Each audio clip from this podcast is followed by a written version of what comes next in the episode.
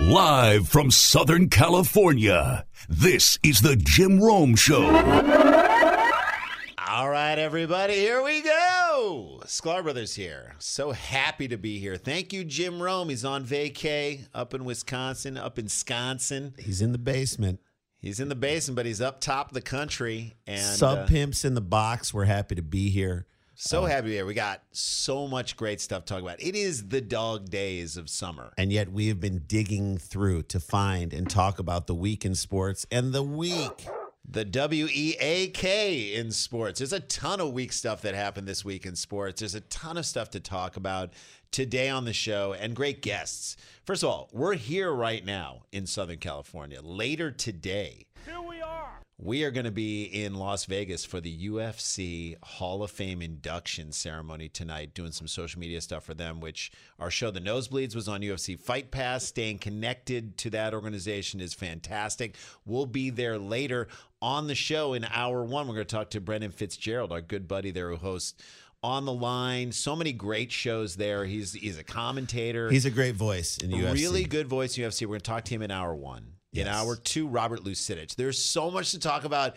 I want to hear his take on the the marriage of LIV and the PGA. And was Tiger using talking points Was he using? given to him by the PGA? I mean, Tiger knows a, a thing or two about marriages that don't work. And So- talking points. and talking points. So someone, I just someone get a gonna get a club upside the head. Is I all I'm was gonna at say. Perkins. I was asking I for was in a extra church boysenberry. Why That's is private. that? You, got to ask for the extra boysenberry. So we're gonna talk about that. yes. Later in the show, our buddy Gar Ryness. We always have him on. He's fantastic. Get us, get us. I want to. He's probably has a good Elly De La Cruz. Yes. Why isn't that guy in the uh, Home run derby. home run derby? Could the home run derby have biffed it any further? It's the slam dunk contests of pre All Star weekend disappointments. Used to be great. Used to have a, like. Why isn't Shohei Ohtani and Elly De La Cruz? Elly De La Cruz should be in it because he is the most exciting player in the National League. and right every now. home run he hits, someone should question the knob on his bat. and you just point to Bro, the knob. He's that got- was You got you got knob instead of you got jobbed, you got knobbed. You got knob, bro. You got knobbed. Elly De La Cruz knobbed you. and I think maybe the most relevant, most current piece of information we're going to talk about today is the fact that we're on threads now. We're up on threads. The whole world is up on threads. Sklar Brothers are up on threads. We're like Egy- we're like fine Egyptian cotton. Our thread count is going up by the minute. thread count going up. Join us up there. Alvin, so happy you're here with us. So good to see you across the window there. Jack Savage is with us. Just good people helping us get this. We got so much fun stuff to talk about today. We're going to talk There's a sex room, the the prayer room at Wimbledon, and I'm going to call it Wimbletown because that's what I'm going to do.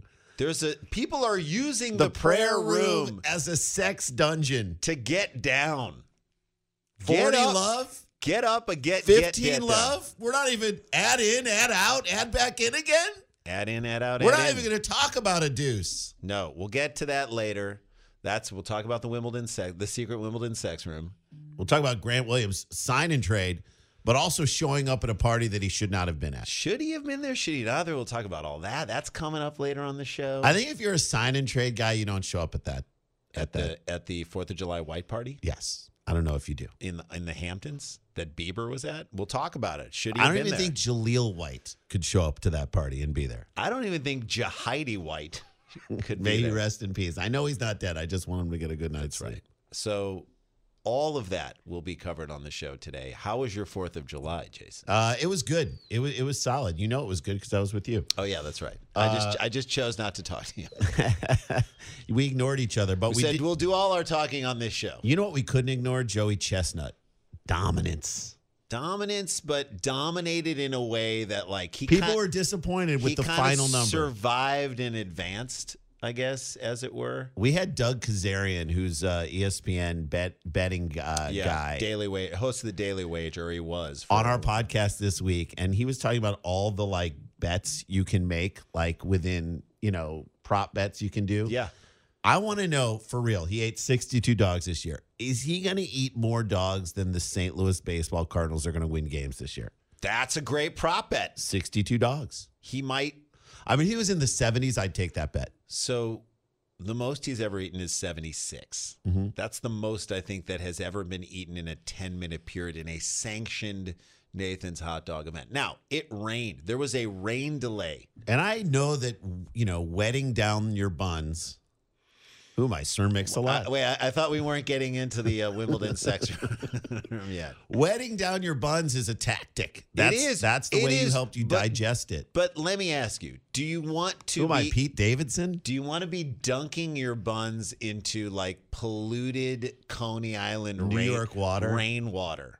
I don't think you do. Meanwhile, the cyclone, like Cyclone is probably roller coaster's still going. Still going. Like it's wood just rotting. They're Just- like, yeah, like run it. rain pelting you in the face like Dude, someone you- shooting you with a BB Did gun. you see there was a, a roller coaster where people were trapped upside down for four and a half hours? So that makes you never want to step on Tatsu. I'll never do it again. Tatsu? I, I may never do it again for that reason. Four and a half hours You put, upside down. Okay, this is what I'm gonna say. Every time you get into a roller coaster, just look at the guy who's operating the roller coaster and just say, "My life and whatever the next period of time, if it's two minutes or two hours, is in this gentleman's You hands." you once got into a hot air balloon, Randy. I got into a hot air balloon. You and the guy who was running the balloon, his name was. His name was Maverick, which I don't want a guy who's going to go rogue on my hot air balloon. no, we don't. I don't want you buzzing by a tower.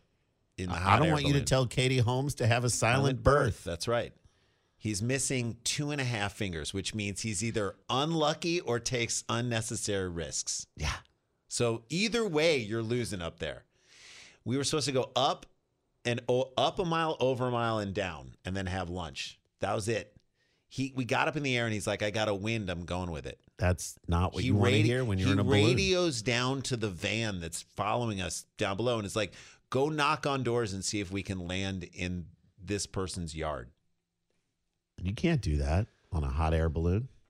That's just- that's I'm- Joey Chestnut going rogue. Joey Chestnut. So what? Let's talk about Chestnut. Sixteen-time champion, sixteen-time world champion. You it- know, in his mind, he's telling people, "I'm the goat. Well- I'm the, I'm above Tom Brady. I'm above Michael Jordan." I am the goat, and then I will eat that goat, Yeah. and sixty-two more of them. He's if we're because there is the discussion whenever you get into an argument with someone, is it LeBron? Or Jordan? Is it Kobe or Jordan? They're like, well, jo- all the Jordan stands are like, well, he's got six rings. Well, so does Robert Horry. Robert Horry probably has 15 rings. Bill Russell has like nine rings. Yeah, so like if the ring is the discuss, if that's the point, then Joey Chestnut is a 16-time champion. He's more than doubled Tom Brady yeah. as far as like the world champion and dominance in and it can't be doing good things on his system. No, no, no. We're like gonna we're every time he himself. eats 72 70 dogs in 10 minutes. takes a year, One six year- months off his Six life. months off his life. He was going to be 88. He just lost 8 years by being Yeah, a 16 he was going to be time 88. champ, He's going to die at 80 now. right? Which, by the way, Which by the way, not so bad. I would take it. I would take 80. The last 8 years are going to suck anyway. Horrible. What is he going to do? But uh, here's my thing. I think the the contest itself is lacking like a villain. You need a villain. They don't have when Kobayashi was in it. Someone's got to call him. I don't know where he is. He's Call like Fat out. Thor, maybe somewhere. They got to go get him. They got to pull him out of some like sanctuary he's in Mm-hmm. in Japan and bring him back. We're not even at odds with Japan. I mean, I would get someone. I mean, this is my take. I would get a someone from the Russian army. I'll go you one better. Like get get eating Drago. Eating Ivan- Drago, Dolph Lundgren's probably available. He's probably said some anti-Semitic things recently. Let's Get put him him, out in there. the eating contest. We don't know for sure. I said probably. I must break. I must break the bun. Yeah, he'll break it. I must break you. Like they're like, hey, throw that line away, man. Don't, don't push it so hard. When you, must bre- it's almost like he's asking a question as he said. It's like he's you. taking a drag in on the cigarette. I must break you. He's like a he's like a Break you. like a little league football coach who's like you know drank too much the night before. I must break you. Right? It's He's just- like Natasha, like and Moose and Squirrel. But so I, this is the thing. I I, I right? think Russian army hot dog eating even better villain. than that. I think representing Russia should be Steven Seagal. Steven in an expandable kimono. it's like the He kimono. reps Russia. He is the villain. This is Steven Seagal hasn't recognized this in his life, and this is his greatest. he could be an eating champion. he could be an eating champion. He already is. and if I'm gonna take you to the bank, Senator Trent.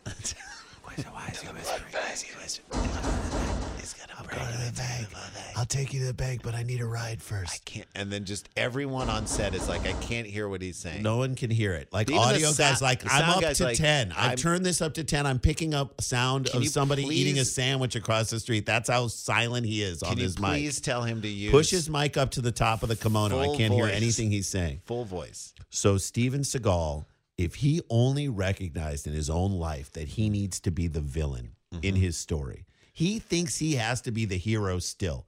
He's spray painting the hair on his face, he's painting the goatee black. Let it go gray, let it be wild, let it be crazy. You become Rasputin. be the villain.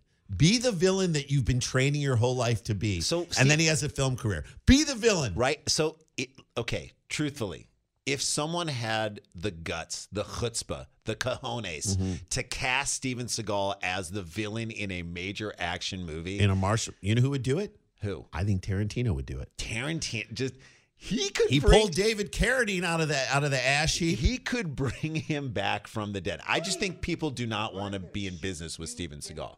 There's just you just don't want him around. No. because you just don't know what he's going to do. He might karate chop a craft service woman. Yeah, no, no, he's a terror. You know, He's- and he could because he's someone's getting too close to the oat squares. You know what I mean? And he's Karate. yeah, eh, lemon lemon slices, Someone- right? Lemon squares. You got to get over there. That's Do we mention Seagal's- we're up on threads? we're up on threads. Uh, listen, the the We've Nathan's hot- tripled. We've tripled our followers. the Nathan's Threads hot dog eating contest on the Fourth of July is maybe the most appropriate sport on that day. Yeah, it's gluttony. It's pure American gluttony. We created gluttony. So let me ask you for real: How much longer do you think Joey Chestnut can is in terms of eating? Like, can he be a thirty-time champion? I think he's going to. Like thirty-time champion. I think if he won thirty titles, you there's no way you could deny him as like one of the greatest athletes of all time. So remember when Harbaugh said we're going to beat Ohio State or die trying in 2021? Yeah, If Joey Chestnut said I'm going to win 30 times or die, die trying, trying. I'm like you're You- going to die trying. you might die trying. Like And he's, by the way, not just eating the. He's not like Brooks Koepka, who only like plays in the majors. He's like, like participating in wing bowl competitions. Like I bet if someone showed up and saw him at like a Pizza Hut, they'd be like, Let's go. let's go," and he would do it. Let's go, biatch. Let's do it. Scrap, scrap. Bite for bite. Let's go. We had him on our podcast. Personal pan for personal pan. I think if we found out how much he makes a year, we'd be like, "That's not enough." Right. Like Joey Chestnut should. Joey Chestnut should be Nathan's Hot Dog should have him on payroll so that he can get his health insurance from them. or Joey Chestnut should be the new Jared, not in the bad way no, for Subway. no, no, the good way. The, The good, good, way. like Jared No. is obviously Do- awful. Do not Like Jared's so bad that like people can't hold up their own pants anymore. That's how bad he was. Like Cosby ruined the colorful sweater. This Jared guy has ruined ruined the the, ability giant. to hold up a large. Look at how pants. big my pants were. This is how much I lost. That's You- how terrible of a person he is. Yeah, you can't even hold your pants up anymore. But Subway could go to Joey Chestnut and be like, when I want to eat healthy, when I want to have a meal that's and not just watch him take a twelve foot sub down into his mouth. just dip a whole 12 foot Twelve seven. foot. twelve foot.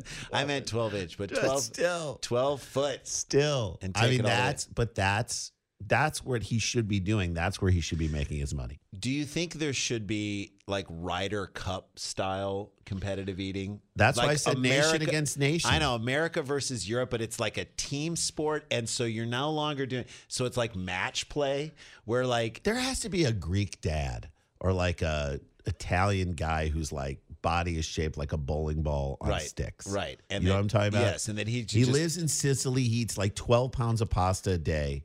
He's that guy. So he's part of the European. He's always looked like he's 60 for the last like 25 years. that's right. and now he's 60. So he's Like that guy, in a Ryder Cup thing against the United States. Europe versus the United States or world versus the United States. would be fantastic. yeah. to me, I think that would be an amazing a right match play where like suddenly you're Joey Chestnut at the end of like six minutes is got like 40 dogs and the other person is at 20 and then you can call it at that point Right. It's to me it- two and one it's done he's up two, Yeah. up three with one to play. up play. three with one up three with two That- minutes so to, go. to me- up, up 30 dogs with two to go two minutes the to go. tournament that you just described makes more sense than the early season NBA tournament that they're trying to foist on us. you're talking about the uh, final four The Final Four. that's happening in You know the NBA Final Four, the classic Final Four that Oh, we've yeah. all been talking about. can't wait there's only one final four for me and it happens in december and it means nothing Can't wait.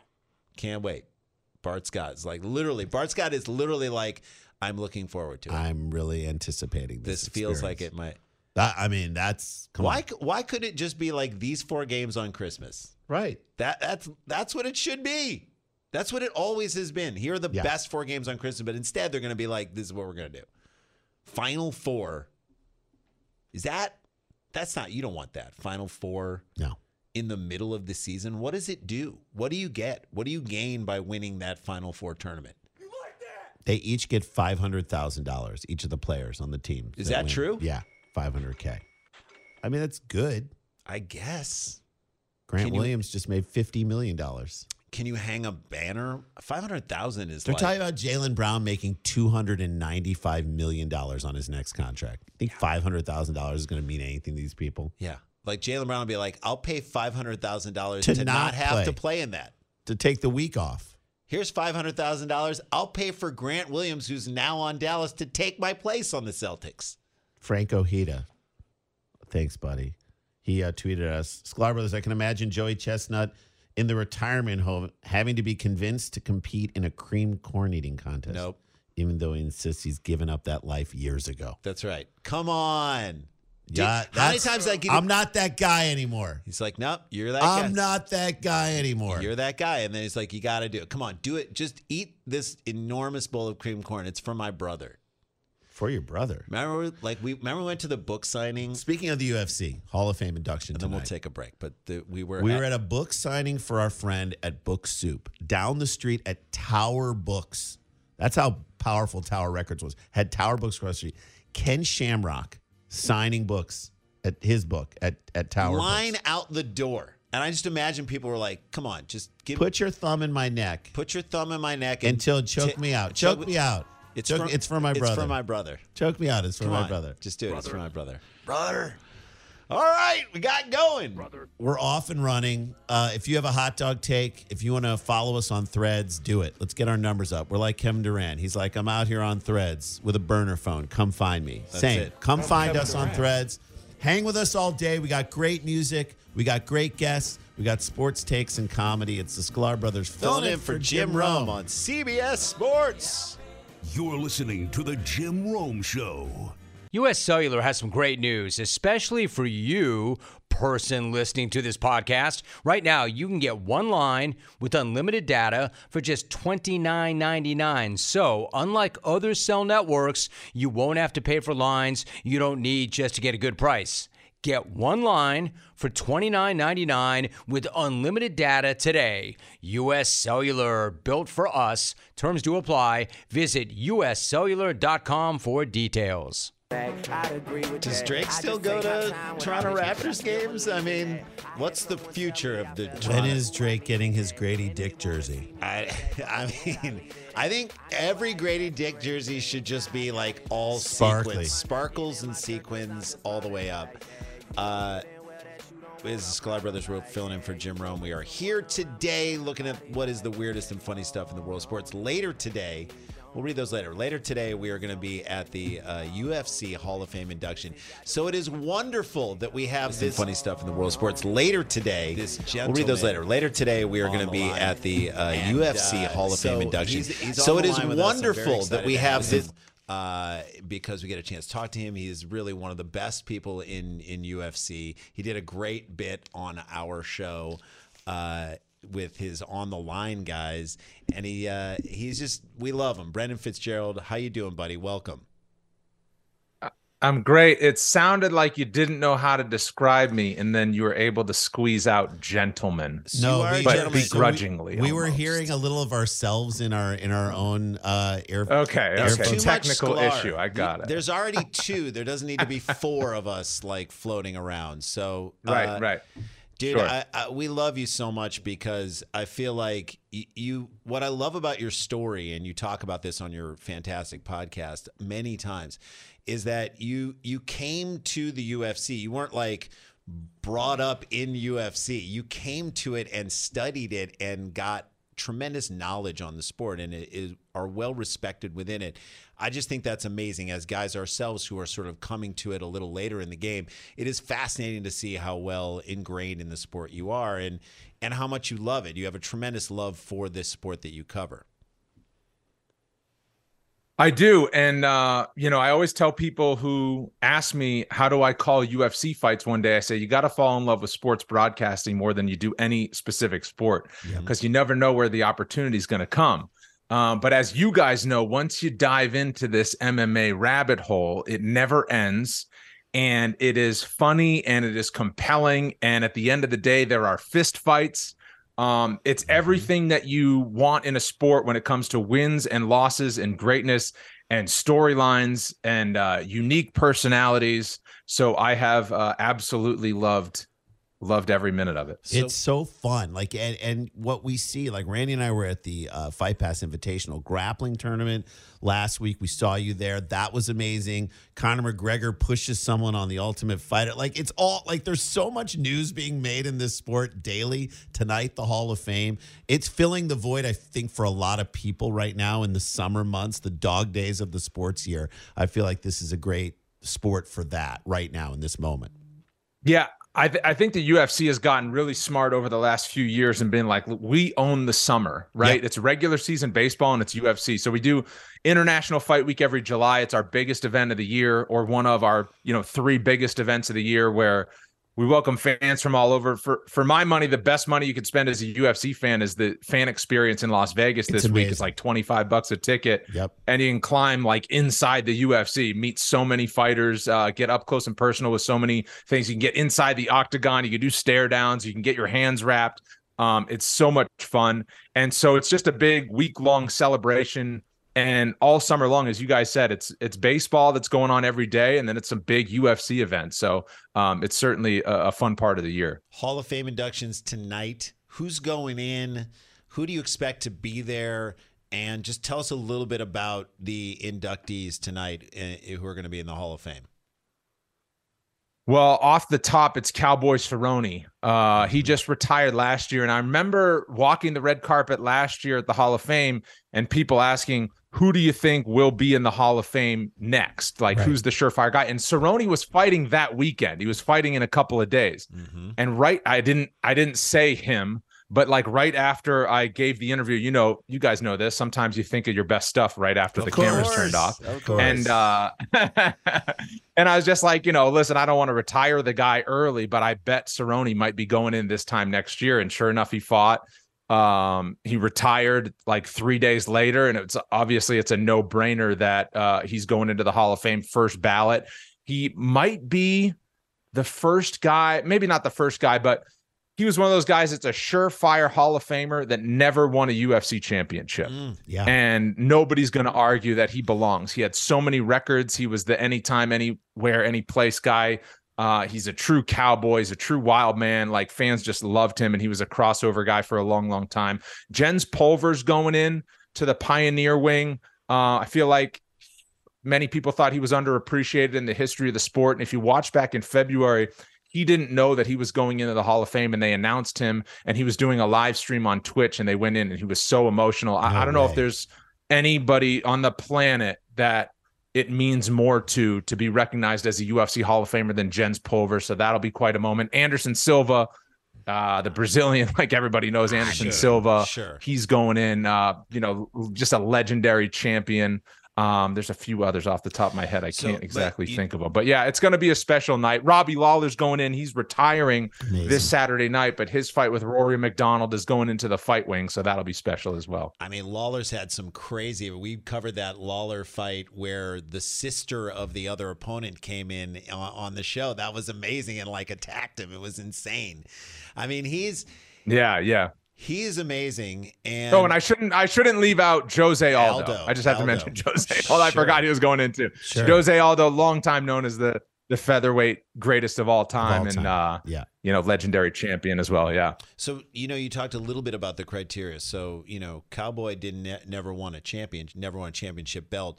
What do you think the criteria is? Because we think about it in, I think about the Hall of Fame for baseball, which is probably the most well-known Hall of Fame in in all sports and the NFL too. But like for a Hall of Fame in baseball, you had, and I think about Sandy Koufax. He's a great example. Sandy Koufax did not play the longest career, but his dominance for the period, uh, you know, His, impact on the game. his sweet spot and his dominance in that period made it so that you were just like, this guy's a Hall of Fame. pit. He will go down as one of the greatest of all time. Again, he didn't do it for 20 years, but he did. For, so when you talk about criteria for the UFC Hall of Fame, is it sort of similar like that, where they say who was dominant for this period, or of who time? made the social impact at the same time too.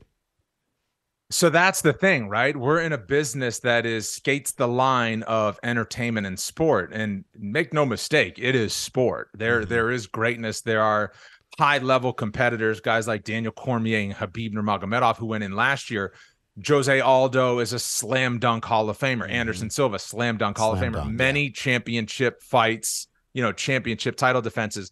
But there are the guys. Cerrone's nobody's going to argue with. There's a guy like Jim Miller Mhm. most UFC fights of all time, most UFC wins of all time. Wow. Never won a title. Mhm. Do you put him in? Right. And some people would say, absolutely, you got to put Jim Miller in. Now he hasn't retired yet. He's he's he wants to fight till UFC 300. There he wants go. 50 UFC He could fights, which still would be quite something. title. But he's he's the perfect example of a guy where it's like, do you put him in? Mhm. or is it not a longevity award? Do you Mhm. need something more? Jessica Andrade on the women's side, she's among uh, those of like most UFC wins uh, by a female. Mhm. She has won a title. She didn't have a sus- sustained championship run. Do you put her in the Hall of Fame? Mhm. So it's it is very different. There's not those benchmarks there. You know, I know in baseball it's a little different now, but you know, it was like 500 home runs. Cool, you're in. You're in. Right? 3,000 hits, Uh, you're in. or- or like wins, certain-. Yeah. exactly. But it's right. Like same. is Curt Schilling remind me, did Curt Schilling get in the baseball hall of fame yet? Or is no, he not he's there? not. He's not in yet. Like I think Curt Schilling should be in right. because it's like the bloody sock and like the Mhm. the World Series one with run with the Red Sox and he won with the D-backs. Like Mhm. he did a lot of things where it'd be like, you should recognize this guy as one of the greatest of all time, but did he hit, hit he didn't hit those benchmarks. Uh, Yeah. in the UFC, it is gray as uh, as often things are. Yep. Mhm. But that's part of kind of what keeps the circus going. it's amazing and what what I love about the UFC and where it took over for boxing in a, in a lot of ways is boxing just wasn't making the fights that you wanted to see. Like you'd see the Mayweather Pacquiao fight 5 years after you should have seen it. And what UFC usually does and what Dana White's good at doing and what everybody there they they set the fights that everybody wants to see on the reg. So every month you have them. What are some upcoming fights that you're really looking forward to that that fans can check out and see that you're like, all right, th- this is one everyone should focus on. So I'll tell you, we're going back to Salt Lake City at the end of July. It's our next pay per view. And if you remember when Nate Diaz fought Jorge Masvidal for the BMF belt, Yep. baddest mother on the planet, right? They they kind of created this belt. Mm-hmm. Some people are like, oh, it's a gimmick or whatever. Well, Masvidal just retired. He'll probably go into the Hall of Fame. Yeah. Masvidal just retired. So Dana was like, well, let's put the BMF belt up for grabs again Mm-hmm. and it's going to be a lightweight fight, and it's going to be Dustin Poirier against Justin Gaethje. wow. Now, when I tell you that Justin Gaethje is my favorite fighter, I've never met the guy. I love so many UFC fighters. I've gotten to know them. They've been on my podcast. Like Mhm. they're good guys, they're girls, whatever. Justin Gaethje, I really don't have much history with, other than I've called a couple of his fights. But this guy fights like he's in a Rocky movie Mhm. every single second of Mhm. every single fight that he's ever in Yep. and making it better is Dustin Poirier. You could say the same thing about him. Yeah. Two of the most most decorated fighters without question in one of the best divisions in the UFC, 155 pounds, uh, who just bring it and they're amazing.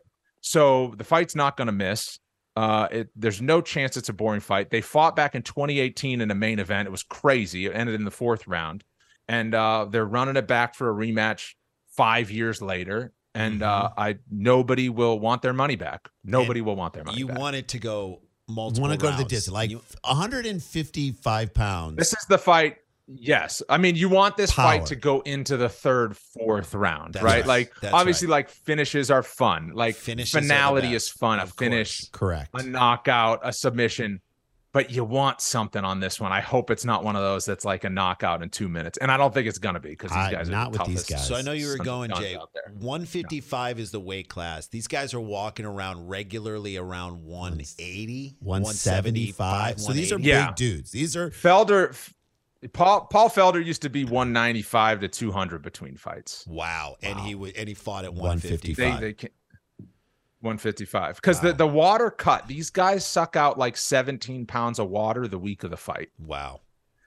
Like they might be, you know, like you're talking to them on Thursday, they weigh in on Friday morning. You talk to them mm-hmm. on Thursday, they got 13 pounds to go. Wow. So it is kind of a, it's like, it's a very unique thing. I remember Kevin Lee was at a 155er and then he was going up to welterweight at 170 and he was doing this media tour and he did some news morning show in Buffalo and they're like, man, so how do you put on the extra 15 pounds going up a weight class? And he's just like, no, no, no, I'm taking off 15 less. to Yeah, get Right, to because that I'm still going to be over. uh, cutting weight. Yeah, and uh, yeah, yeah. We're talking to Brendan Fitzgerald. We're going to see him tonight at the UFC uh, Hall of Fame induction, which I believe is on Fight Pass. So if you get UFC Fight Pass, you can check that out and watch that.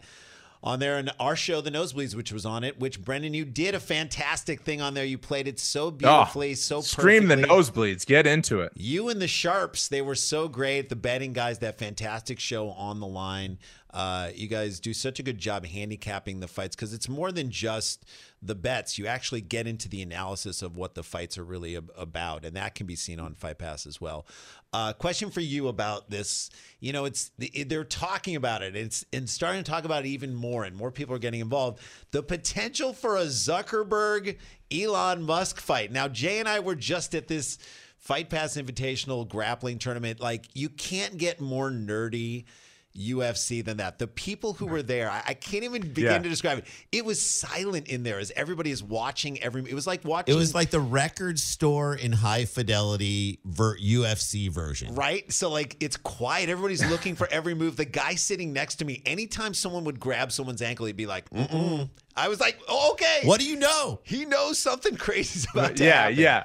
These guys are so into it. grappling grappling is funny when you like i'm you know i trained a little jujitsu like in 2019 the pandemic kind of crushed it and i just haven't gotten back into it yet but um it is one of those things like when you don't know what to look for and people are just like oh look at this and i'm just like nothing's happening they're just like no, Oh, no. watch No, no, it's gonna A end in like 30 seconds That's right. And they know. And they know once know. you get you know Once you get leverage, Yeah. once you get Yeah, some weight is, on uh, some, yes, yes, and he and they saw the So angle. how is Yeah. how but is just crowd? grappling is a very different animal you know yeah just grappling is a very different animal because one of the things we love about the UFC is like okay they get them on the ground they're they're fishing for a submission well I can't get it so I'm gonna boom Pound. do that Yeah. and then we'll try to get the submission again Yeah. you can't really do that in jujitsu so it's a different uh it's a different art So I'm saying it's those gentle the, art What are it. those people gonna think about a Zuckerberg Musk fight? Which you know now you're talking about Logan Paul calling out Paddy Pimblett and potentially that. I mean, it's crazy. I, I, how is the U? How do you see the UFC diehards kind because that would bring a lot of eyeballs, but what would it mean for the sport itself? So I think we're like gonna have to be very careful because Dana has said in the past, I don't do gimmick fights, right? right, right. And then Elon Musk wants to fight Mark Zuckerberg, right? Right. And then it's just like, okay, well, what do you call that? Now, Mm-hmm. here's the thing: if we don't do it, but they do it somewhere else, that's bad business. Right. It needs to be in the That's right. UFC if it's going to happen. And I thought that this fight would, uh, you know, when it first came out, I said, it's Elon. He likes to throw stuff out there, Mhm. and I feel like he just likes to sit back and laugh when everyone runs with it. Right. Right. Like he's like, oh, the Dogecoin standard. Mhm. And then like he's just like, oh, look at every oh, look at the Dogecoin spike. That was fun. Twitter. You know, he's like, he's got so much power, like whatever he just puts out there, Sure. uh, people will react to it. yeah. So at first I was just like, there's no chance it's gonna happen. This is like a one percent chance this is gonna happen. Mhm. And then I've, you know, like like Dana says, like we're actively looking to do it. I talked to somebody uh, in our social media department, and I was just like, "What are the chances?" I've been telling people one percent. She's just like, "Uh, ninety, if not 90? ninety-five percent." Ninety-five I'm like- percent. I'm like- Wow. They're like, "It's gonna happen," Yeah. and Dana's like, "No, these guys are serious. It's gonna happen." Um, and so now you you gotta wonder like where who's gonna regulate it. They're fifty pounds difference. I don't think Vegas, the Nevada State Athletic Commission, likes that. Mm-mm. Um, so there's So- there's hurdles to jump over. And then you got to go You through know. it. But then would you, as the UFC, put your best fights because you know you have eyeballs on this thing that normally won't, they're not normal UFC fans who are paying for the pay per view to see it. You've expanded the tent in a big way. Is it, would it Put be some who- marquee yeah. matchups Put on some that marquee card. matchups on that card so that people can Oh, be I like, mean- wow, this is what it is. Yeah, it would it would be silly not to. I mean, our our marketing machine is a good one. It's the best in combat sports. There's no question about it. So it would be silly to just be like, okay, this is a one-off fight and it made for TV events. Just like, no, I don't know how they would handle it. Maybe they open the pay-per-view main card with that fight, or is it the co-main event and then you have a title after it? That's Certainly our other athletes should benefit from this spotlight and the UFC in general. That's why I said, like, if we don't do it, shame on us. If it happens, but it happens under some other promotion or business, then that's bad on us. We should make it happen so that we can use it as a showcase for what we do 42 events a year. It's not three events a year. It's not five events a year. Uh, it's not just the big pay per views. We're 42 events. We're Yeah. Dana White's contender series on Tuesdays in August and September. Um, Slap fights. it's it's a whole big world that Yep. people don't realize that like you guys said like we didn't realize it before we worked for the UFC man they're going every freaking Every weekend week. with these great every fights weekend with it. Oh, and I love okay, so tell people about your podcast so that people can listen to the podcast because it's great, inspirational, good stuff. Let them know where they can find it and what it is.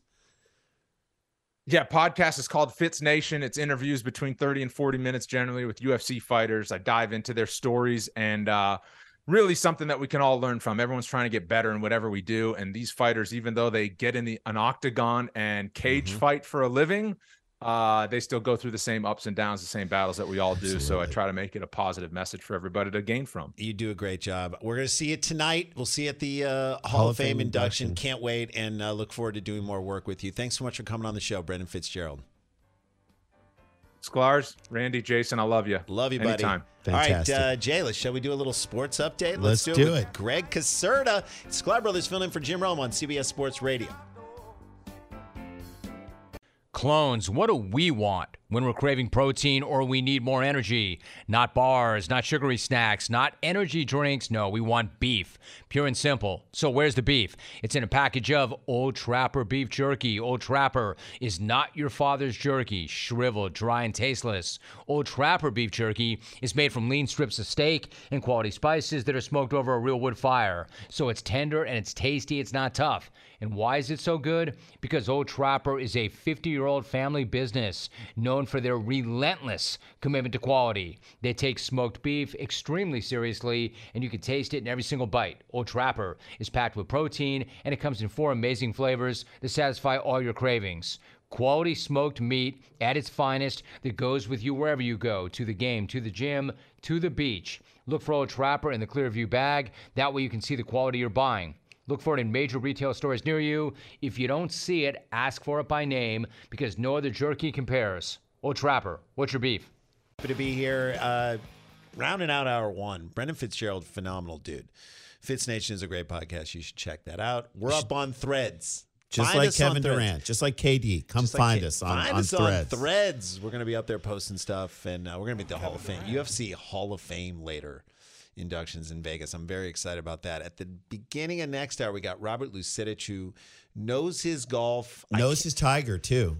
We're gonna talk. What was Tiger Woods using talking points? PGA I feel like everything created talk, he curated says, talking points. Everything Tiger says feels like talking. No, there was a talking point in there about him saying, "When my son Charlie grows up, I hope he plays for the best professional golf league out there, the PGA." And it was like ripped straight out of the talking points. So maybe, maybe Maybe, Maybe he helped- parallel Par- creation. that's right. maybe who knows? Maybe he believes it in his heart of hearts. we'll get into that with Robert, and then later in hour three we got Gar Ryness in studio. the batting stance guy doing batting stances We'll and talk talking about all that baseball. stuff. Let's talk about BYU, Jay. Speaking of socials, BYU probably up on threads. But I'll say this: we're gonna we're gonna get to our Zuckerberg Zuckerberg Musk take post Lusetich. Oh yeah, there's Yeah. a lot in that take. There's a lot in that take. So BYU just revealed on their socials their freshly painted football field. thank God. And there was one inconsistency. Let's hear it. And surprisingly, the internet picked up on it.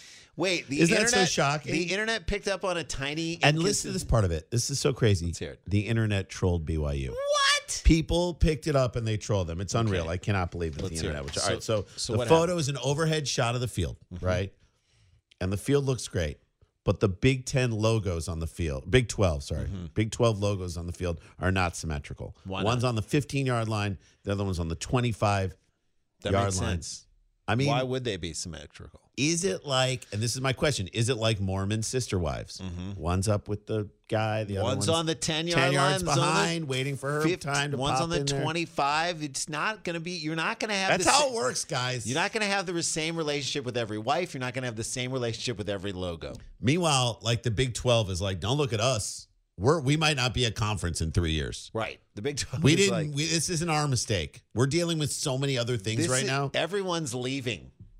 I mean, the Big 12 is like people who are escaping the Mormon church. They're all just like, everyone's leaving. So to BYU's credit, when people started pointing it out to them on Twitter, they simply responded. This is what they wrote: "Yeah, we botched that. Our bad." I love that. That is great. In an age where when we make mistakes, I wish the LDS would have that sort of level of accountability. just dig in their mm-hmm. heels and say, "We no. no, This you're is wrong. the way it is. You're wrong. You're wrong." Just Time- for the sake of arguing, making it worse. no, BYU is like, we screwed Yeah. it up.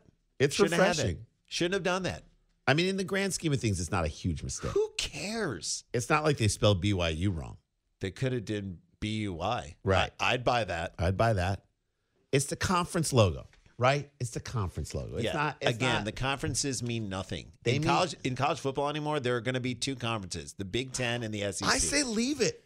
It'll screw other teams up, right? right. They're the, they're on the twenty-five, thinking like We're, we're, on, the 10. 15. But Let's no, kick a field not. goal. No. you're not. Now it's like a 40 yard field goal. Most college kickers can't make that. Use it to your advantage. Switch it up every week. Put one on the 35, then put it on the 25. This is like when college basketball college basketball crowds start chanting, you know, start counting down and forcing teams to shoot the ball. Yeah, with the shot clock as it's like, going in. This is what they're doing. It's it can become a drinking game. Where is the where is the Where's the logo? Big 10 logo, Big 12, Big 12 logo. logo?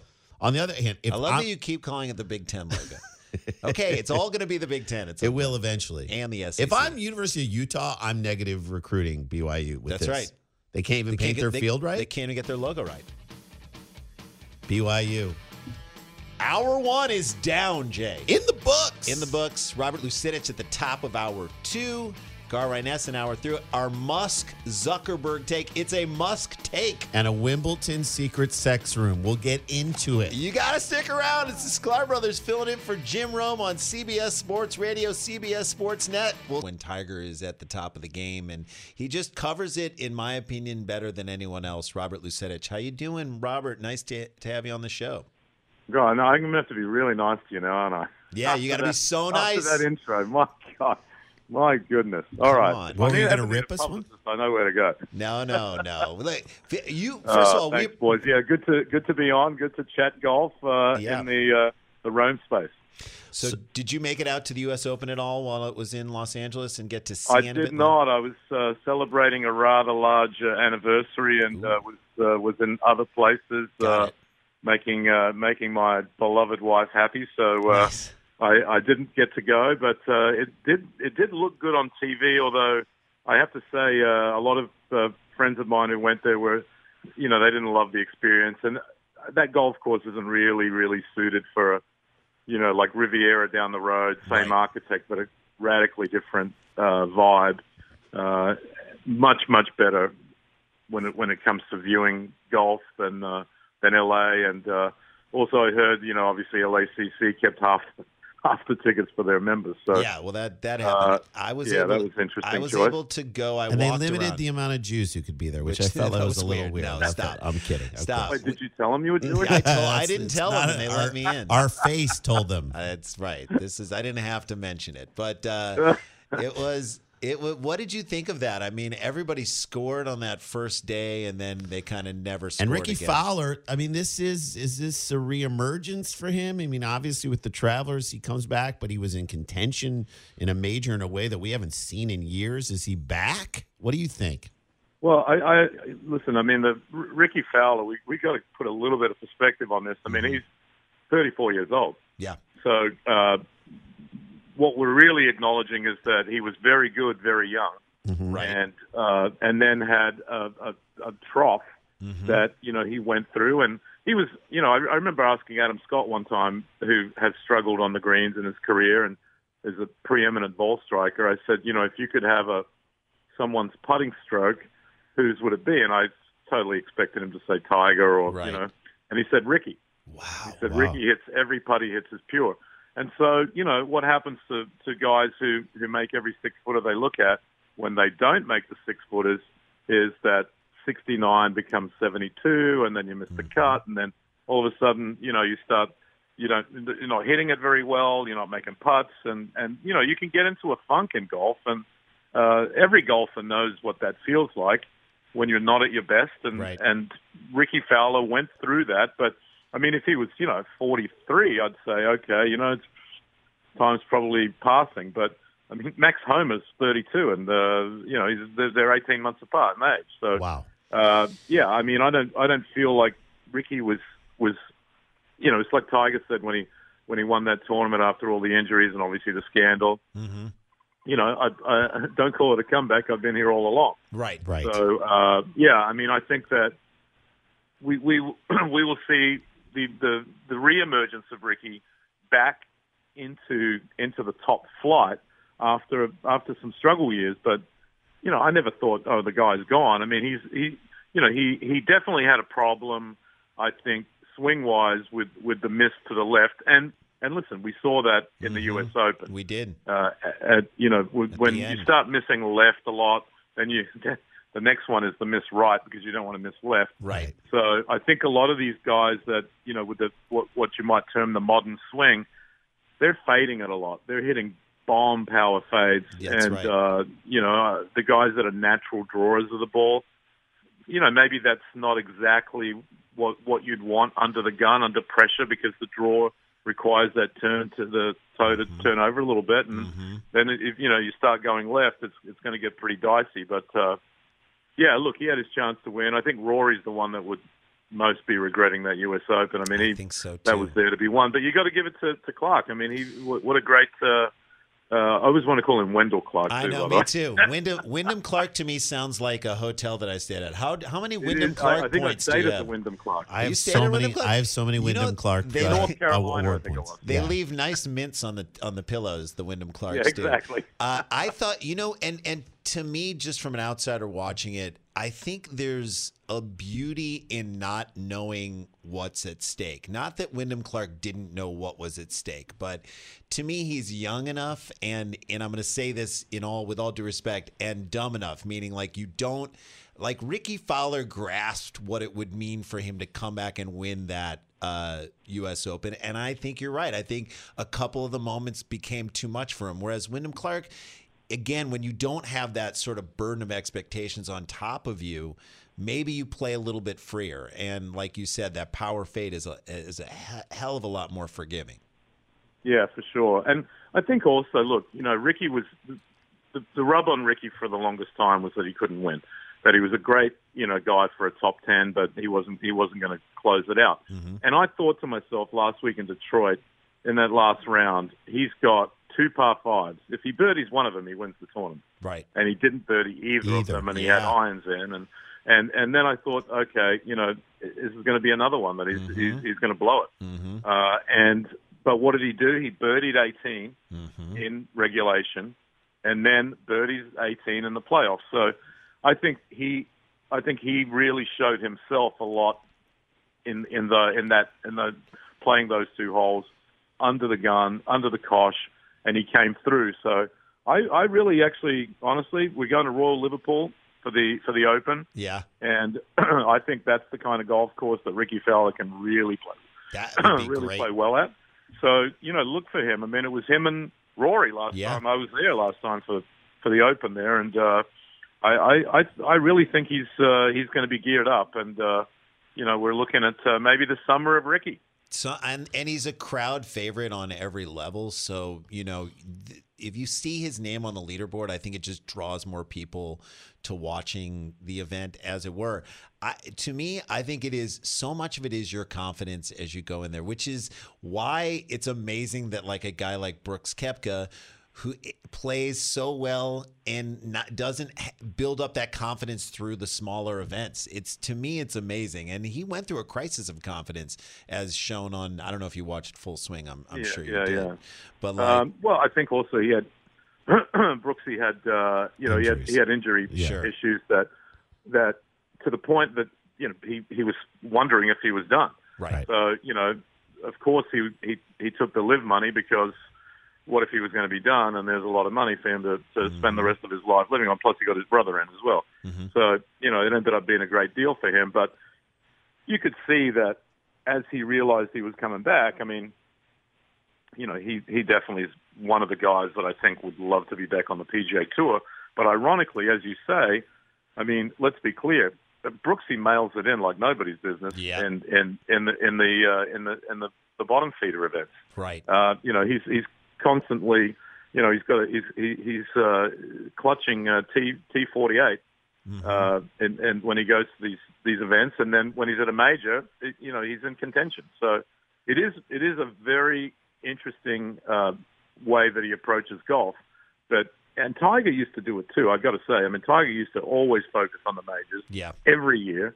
But the difference is that Tiger never mailed it in. He, He just didn't have it in him events, to do it. yeah. And Yeah. so if he's sitting there on a on a on a cold, you know, uh, Friday afternoon somewhere and Mm-hmm. at Pebble Beach or something, and he's like, you know what? Oh God, I better make a few birdies and get to the weekend, see what happens. yeah, know? yeah. and and that's how you end up having the longest uh, cut streak that uh, uh, I, I can confidently say will never ever be be eclipsed. Is is you know almost eight years I think it was. So uh, yeah, Yeah. I mean that that's just that's just professionalism bordering on OCD. Yeah, I- I- Well, absolutely. it's, it's where those two things meet. It's like Exactly, if that uh, like, if that OCD fuels your desire to be successful in every scenario, it's it's Michael Jordan flipping a coin in the back of the training room with the trainers and trying to win that with the security guys trying to take their quarters. He doesn't need their quarters. He's trying to take their quarters. Just yeah, like yeah, no, it's it's, comp- it's competition, and it's uh, a a good friend of mine told me a story one time that Jordan stopped to watch his kids play mm-hmm. in a pickup game, and he was dressed in, you know, dress shoes. He went to a meeting and in a suit, and the kids said, you know, come and they were teenagers, and they said, oh, you know, will you play play with us? And some young 17, 18 year old kid, you know, just was blowing by him and mm-hmm. and and scoring and mm-hmm. you know just trash talking a little bit. Oh. And the next day, Jordan shows up in his gym shoes. Yeah, ready to go. shorts, And he says, "Hey, you kid, get over here." Let's go. Let's, Let's go. do I mean, it they- now. He, he can't take it, and that, I mean that is what makes a true champion. You mentioned LIV Golf. There's the merger of the two.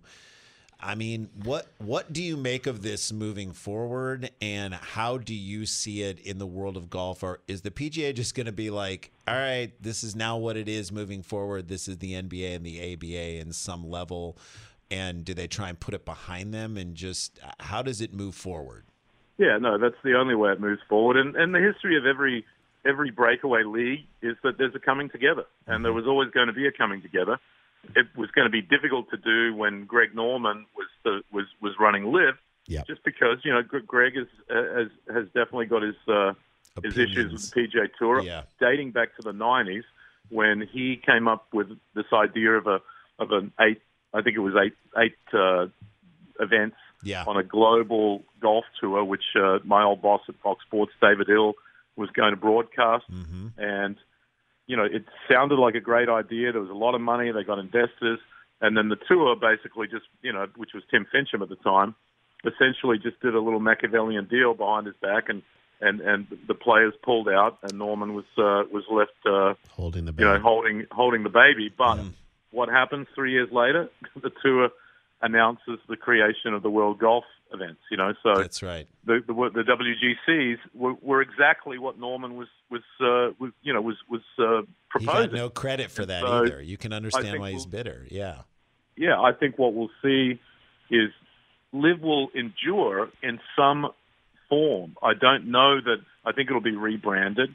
I think it almost has to be because there's there's just too much toxicity in the brand Mm-hmm. because the, mm-hmm. the the the way you know obviously the Saudi connection, Sure. but the tour the tour is not you know the, the, they're not necessarily the good guys in all of this either. By the way, No. so, you know, the tour wanted to take what was a commercial dispute and create a moral and ethical debate mm-hmm. around it. Mm-hmm. And now, now they've just done the, the they've just done the deal with the Saudis that they've just spent two years saying are the most evil people on earth. Right. So, yeah, we're gonna. There's a lot of hypocrisy, It's a and lot of swallowing of crow. Yeah. we, we, we'll, I think that what's going to happen is uh, this is just one scenario.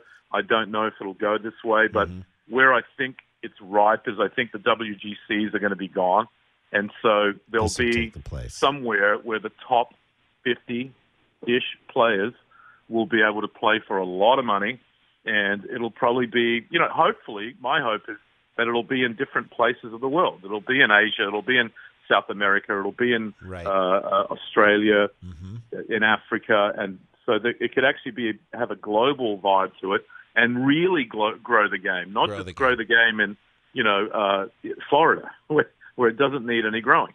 Right. And uh, so that would be, I think that would be great. And I, I do think that the team format that LIV has used, which Mm-hmm. they, you know, they blatantly stole from Formula One, Right. uh, is is I think it does have legs, but you need to create a following. You need to create teams that people can get behind. And I think what will happen if they if it can happen, if you can get, let's just say, Hideki uh, gets you know a spot, a team and, and it's sold to Lexus or Toyota, to a big Japanese brand, and you have four Japanese players on the team. Mm-hmm. I think that that has got a lot of potential, and you could have a you know now is it is it going to be supplanting the Masters or the U.S. Open or the British? No, none No, of that. it No, won't. it- but it it's going to won't. supplant other rich events that aren't that important, other than the cash.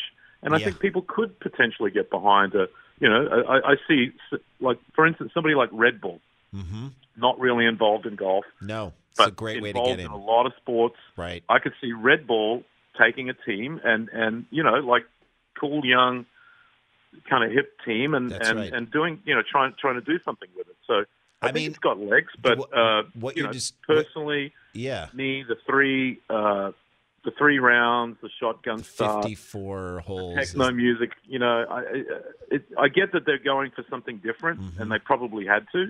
yeah, but they had you know, to. for me, I'm I'm I, I'm a I'm a golfer. I'm I'm probably not the market they're looking for. And so I like to, you know, I like I, I would love to listen to Peter Alliss spend ten minutes telling me about the rain in Scotland and and, and uh, during the Open and, and Yeah. telling stories.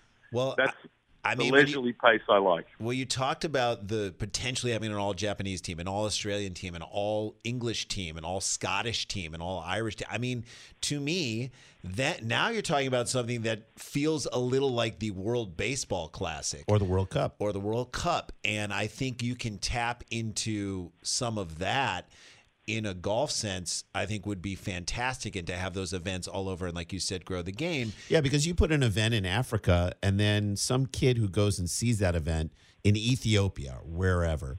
Now you might have that starts that kid's passion towards the game, and you might have stars coming from places that have never come and the public the relation thing of like maybe leaving the area better than when you than when it started is is a way to repair your image moving forward. Yeah, I think so too. And there, and there's no, I don't think that golf has. I mean, remember that golf. There were more golfers in the United States for the longest time than there were in the rest of the world. Yep. So it made sense that the PGA Tour was the, the was the Middle Kingdom, Right. and and playing in Florida was was where you should be because that's where all the golfers are. But I think these days the the the uh, the real growth area to me is Asia because Asia uh, the, the the number of uh, people who are who, who are playing golf in Asia is just exploding, Mm-hmm. and, and especially China. And so, you know, it, there is room for this. There's room, I think, on a, on a commercial level and on a sporting level to to really do something that is not the same same old thing. And Right. I think this is not the same old thing if you focus on these teams. I agree. Uh, I agree. you know we've got the Ryder Cup, to a lesser extent the President's, Cup, President's which is Cup, right? not as you know not as interesting, obviously, because one side always wins. Mm-hmm. Uh, but you could have, I think that, that there's room for for for people to, uh, and and listen, people go to. I some friends of mine went to F1 for the first time. Right, they they didn't know what they were watching, but they had a great time. Mm-hmm. Sure. you know. Yeah, So- you can have a great time while you're there. And again, that if you can tap into some of the Ryder Cup sau- special sauce, is what I'll call it, in terms of like rooting for your country and rooting for your continent, so to speak. That is. I believe they need to sort of whoever designs this moving forward. This is a great idea. We're, we're figuring this out, the three of us. Whoever designs we should this get movie- paid. we should get paid for this. What? What? Are, who are we? Greg Norman? Are they going to take this idea away from us? That that whoever designs this should talk to the Ryder Cup and talk about that. Jay, last. I have point. last last question for you before we let you go. Uh, this thing came out this week about Tiger Woods maybe, and I know you know Tiger very well. Maybe using PGA talking points, you know, along the way to disparage the LIV Tour. What do you make of that? Is this going to blow over and just be gone shortly, or is this a bigger issue that the PGA? Yeah, I think that obviously there was a somebody made a clerical error in releasing all those documents. They were not to be. They shouldn't have been released. And uh, even even uh, Patrick Reed's uh, nut job uh, attorney, uh, Larry Klayman, is, uh, understands. You know, has acknowledged that you know this is probably a, a clerical error.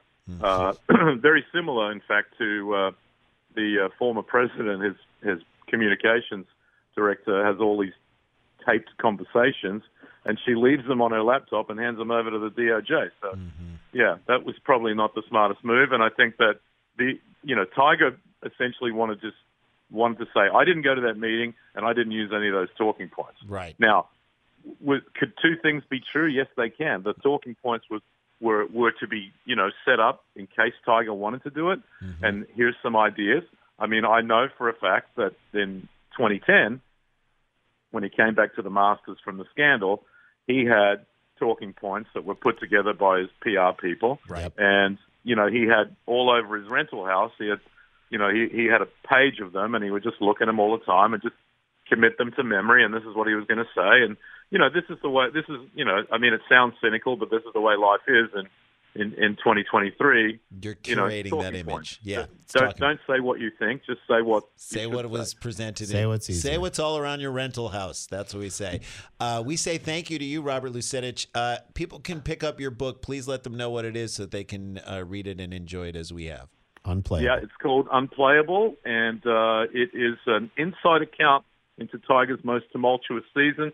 There have been a lot of candidates for Tiger's most tumultuous season, but uh, but uh, 2009 uh, was uh, just a year unlike any other, and uh, uh, you know I, I hope to hope to uh, believe that I did a good job of. Did. of encapsulating that and and uh, telling that story. It was it was a fascinating, unbelievable you know story. Amazing. Robert Lusetich, thanks for joining us. Appreciate you. We'll have you on our podcast, uh, View from the Cheap Seats, and we'll talk uh, We'll play Open around with at golf too. Let's do that. And soon. we'll play around a golf. I You got love it. All right, Let's do see it. you, boys. Thanks, All right, buddy. There you go. Robert Lusetich, take a break, Jay. Come back. I could talk golf all week with this guy. I could. I love that he thinks that Rickie Fowler could potentially. This could be the summer of Ricky. Summer of Ricky. I'm ready. I'm down for that. I've grown I'm my here for stash for, it. All right, we come back.